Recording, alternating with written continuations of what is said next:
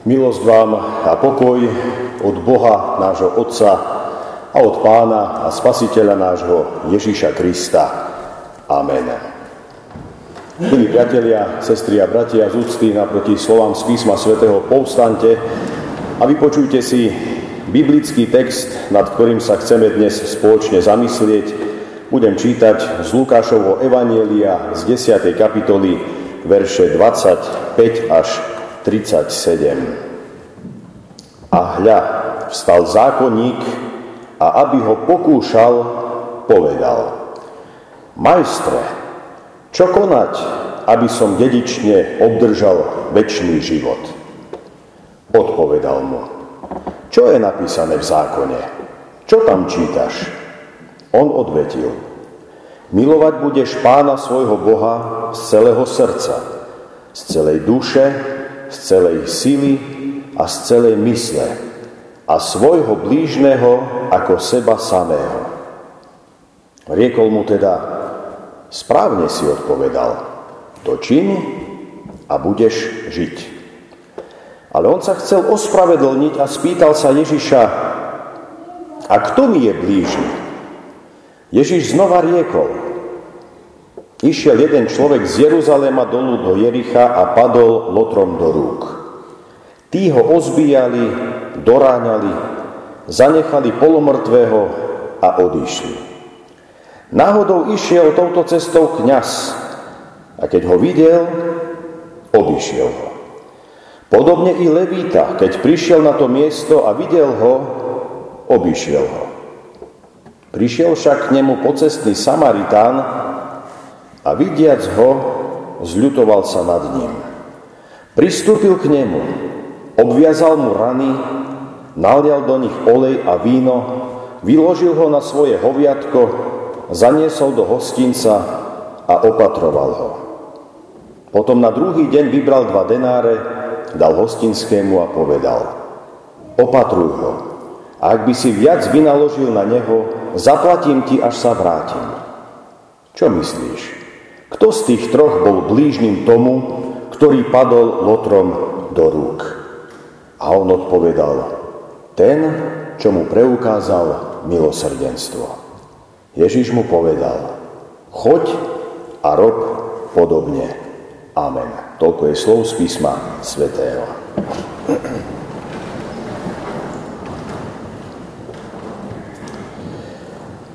Nábožné kresťanské zhromaždenie, sestry a bratia v pánovi. Zrejme väčšina, keď nie každý, sa stotožní s názorom, že ešte ani v dnešnej dobe nie je vždy celkom bezpečné niekam cestovať. Sme v mesiaci september a niektorí z vás, a možno viacerí z vás, cez letné prázdniny niekam zašli či už na dovolenku, či už v rámci Slovenska, či už mimo Slovenska. A v každom prípade s cestovaním každý z nás má nejakú tú skúsenosť. Ale máme skúsenosť aj s tým, že v televíznom spravodajstve a novinách sa takmer každý deň stretávame s informáciami o tragických dopravných nehodách, pri ktorých veľakrát zbytočne vyhasnú mnohé životy. Na cestách do zahraničia nás môžu okradnúť o doklady, neraz aj o posledné peniaze. A tak s úzkosťou upozorňujeme svojich blízkych, ktorí sa vyberajú na dlhšiu cestu alebo na výlet, aby na seba dávali pozor, aby zbytočne neriskovali, aby sa nevystavovali nebezpečenstvu. Pravda je taká, že čo sa cestovania týka, ani v minulosti to nebolo lepšie ako dnes. Svedčí o tom aj prečítaný príbeh o neznámom človeku, ktorý sa vydal na cestu z Jeruzalema do Jericha. Jeruzalem sa nachádza na kopci, Jericho za dole, takže bol tam nejaký výškový rozdiel. V každom prípade v dobe pred 2000 rokmi si zámožnejší mohli vybrať možno len z dvoch dopravných prostriedkov. Buď hoviatko ako v našom príbehu ten Samaritán alebo nejaký ten oslík, somárik. Priemerný človek sa musel spolahnuť na vlastné nohy a chodiť všade pešo. Pri uvedených prepravných prostriedkoch síce nehrozili dopravné kolízie, avšak vysoké riziko v tom čase predstavovali skupiny zlodejov, lupičov. Zlodeji v túžbe po rýchlom zbohatnutí prepadávali zrejme najmä osamelých putujúcich. A takto na ceste z Jeruzalema do Jericha, ktorá v tom čase pešo trvala aj niekoľko dní, padol za obeď lotrom, zbojníkom, neznámy človek z nášho príbehu.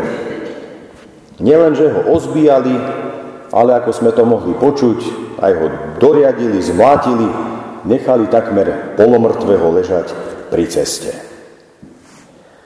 Bratia a sestry, tak ako neznámy človek v prečítanom príbehu sa vybral na cestu, tak aj každý z nás, obrazne povedané, putuje po ceste. Po ceste svojho života. My všetci sme putníci na ceste svojho života. A nie len na ceste z Jeruzalema do Jericha hrozili nebezpečenstva a nástrahy. Tie ohrozujú aj nás na ceste duchovného hľadania. Kým dôjdeme do konečného cieľa, ktorým je pre nás ako veriacich ľudí nebeské kráľovstvo, i nás čakajú mnohé lupežné prepady. A kto nás to ohrozuje? Hovorím v symboloch a obrazoch. Kto je tým lotrom? Bratia a sestry, je to hriech. Prichádza zamaskovaný v podobe nevery, hnevu, závisti, roztržiek, klamstva. Ozbíja nás o bohatstvo duchovného ovocia, ktoré by sme mali vo svojich životoch prinášať. Ozbíja nás obrazne povedané o vieru, o vnútorný pokoj, o radosť, trpezlivosť, nežnosť, dobrotu, krotkosť. Vezme nám všetko, zrazí nás na kolena, do blata hriechu a vína ustaneme ležať polomrtví, odkazaní na cudziu pomoc. Veru, milí priatelia, aj dnes je mnoho takých ľudí, ktorí svojím spôsobom akoby ležali polomrtví a sú odkazaní na našu pomoc. Ako by sme asi zareagovali, keby sme prechádzali okolo bezvládneho, špinavého človeka, Možno by sme ho pokladali za opilca, v duchu si pomysleli, tak ti treba, zavinil si si to sám.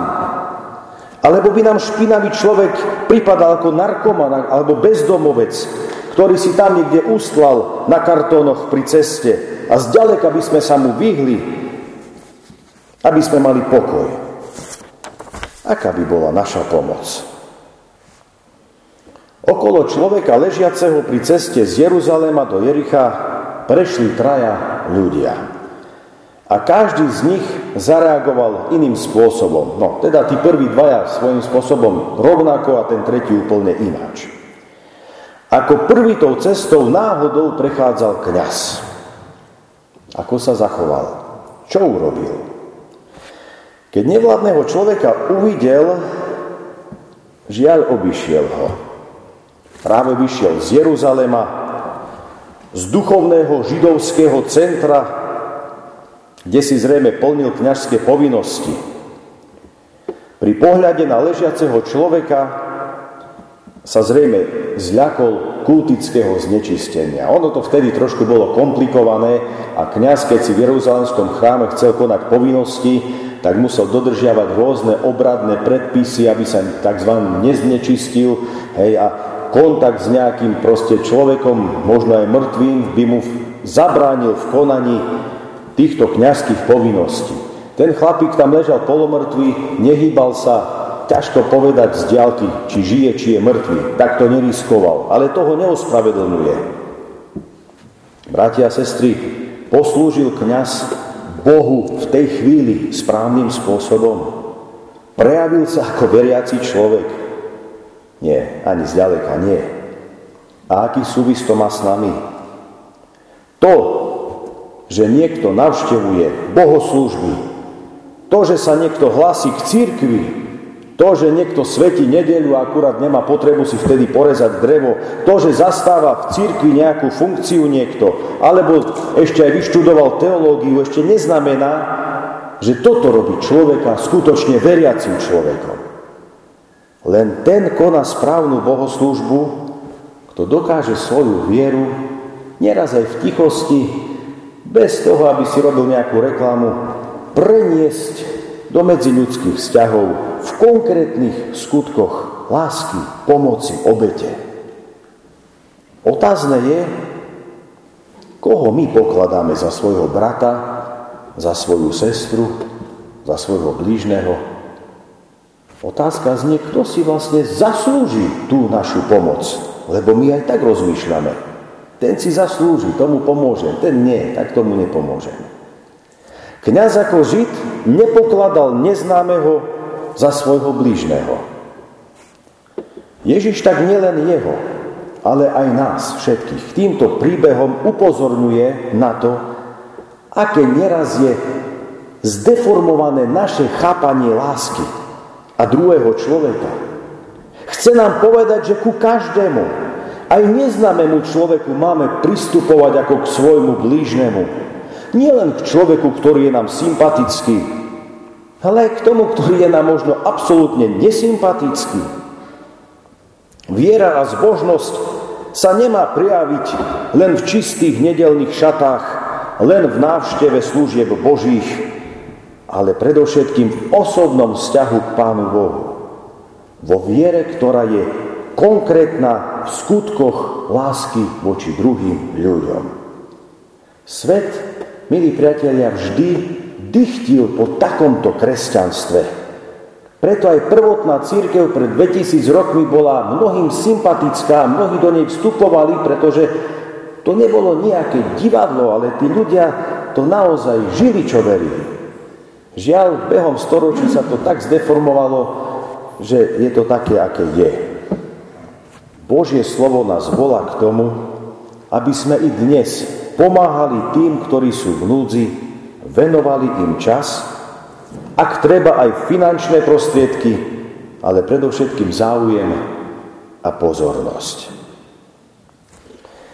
Drahí priatelia, ten človek ležiaci pri ceste z Jeruzalema do Jericha celkom určite trpel fyzickými bolestami, veď povedané po našom dostal nakladačku a to boli. Oveľa viac utrpenia však spôsobujú rany na duši. Na ceste života neraz stretneme človeka zlomeného hriechom. Nesprávame sa neraz ako kňaz z príbehu pri pohľade na človeka, ktorý padol na duchovnej ceste života a potrebuje pomoc. Mnoho je tých, ktorí potrebujú našu pomoc. Potrebujú nás tí, ktorí možno prepadli v určitej životnej skepse, zúfalstvu, keď stratili blízkeho človeka. Potrebujú nás tí, ktorí bojujú so závislosťami a nevedia si pomôcť sami. Potrebujú nás tí, ktorí bojujú s pochybnosťami o všetko možnom i o Božej existencii.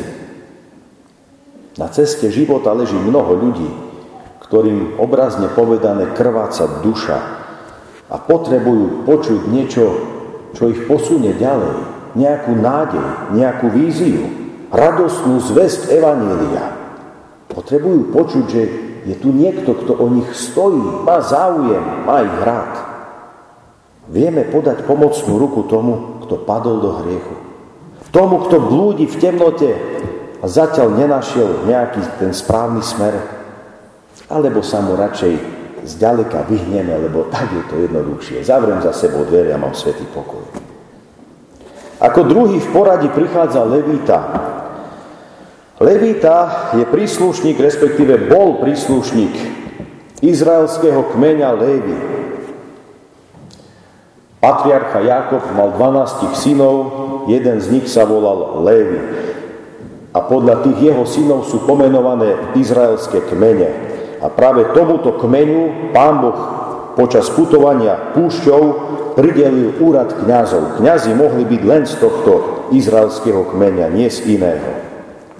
V čase Ježišovho života bol Levita takým podriadeným chrámovým služobníkom. Tak mi teraz napadlo, že možno ako v katolíckom kostole ministrant. Hej. Text hovorí o tom, že keď prechádzal okolo polomrtvého človeka, urobil to isté, čo kňaz. Mal si dobrú školu. Nepomohol, nepodal ruku. Obišiel a nechal ubohého trpiaceho človeka na ceste. Toľko k nemu. Ako posledný sa pri prepadnutom človeku pristavil pocestný Samaritán. Keď ho uvidel, Zľutoval sa nad ním. Prišiel k nemu, k človeku postihnutému, pomoc potrebujúcemu, so smrťou zápasiacemu.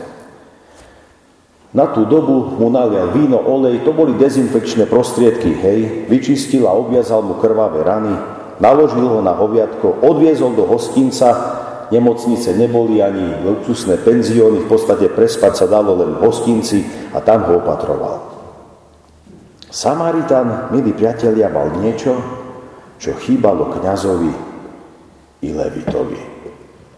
A teraz, aby ste trošku aj vy porozprávali, povedzte mi jedným slovom, čo Samaritan mal a čo kňazovi a Levitovi chýbalo. Ako sa to?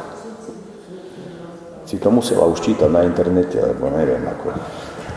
Dobre, súcit. Ono sa to dá inými slovami povedať, ale súcit. To je to, čo Pán Boh od každého z nás žiada.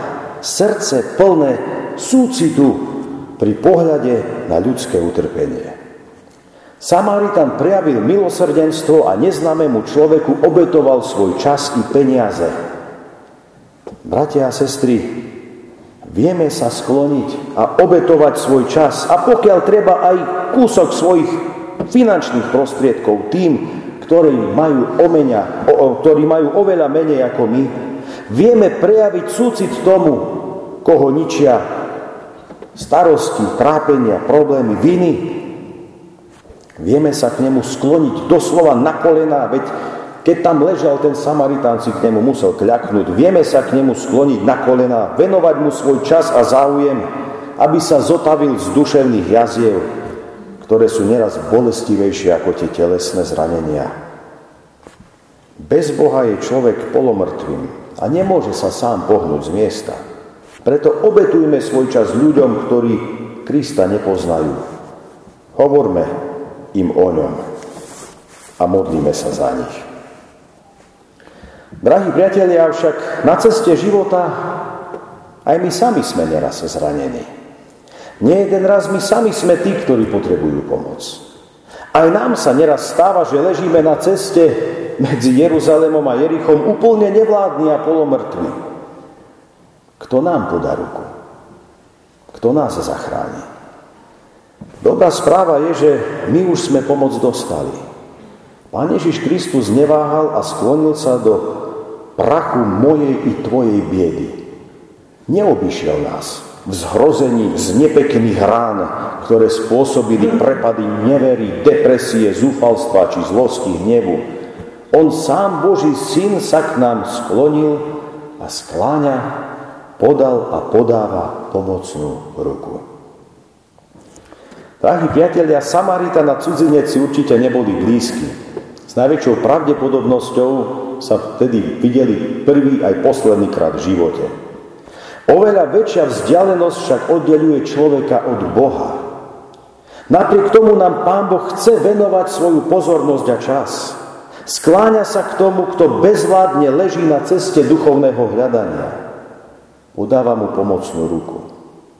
Samaritan ponúkol hostinskému za opateru neznámeho dva denáre.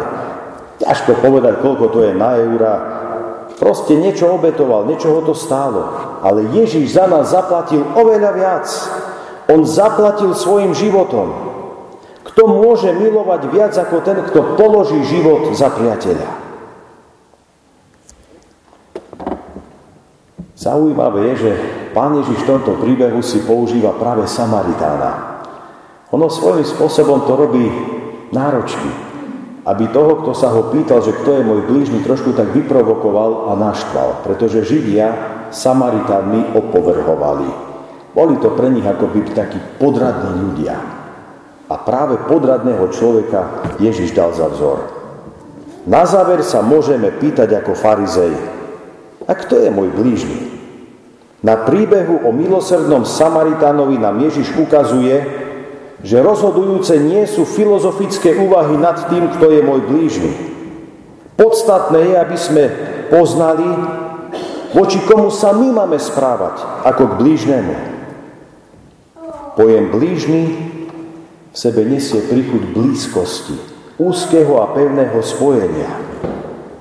Blízky človek podľa tohto dnešného príbehu nie je iba člen mojej rodiny, môj životný partner, môj priateľ, kamarát, sused a podobne. Nie je to iba ten, kto sedí v lavici v kostole v tesnej mojej blízkosti. Dôležitá nie je telesná blízkosť, ale blízkosť ducha.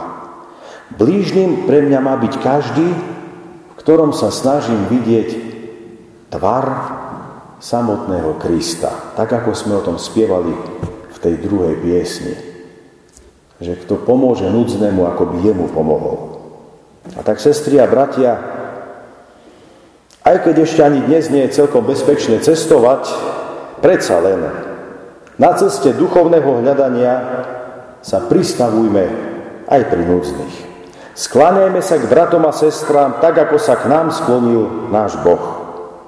Nech dobrodivý Pán dá pre všetkých na silu, aby sme tak vedeli konať. Amen.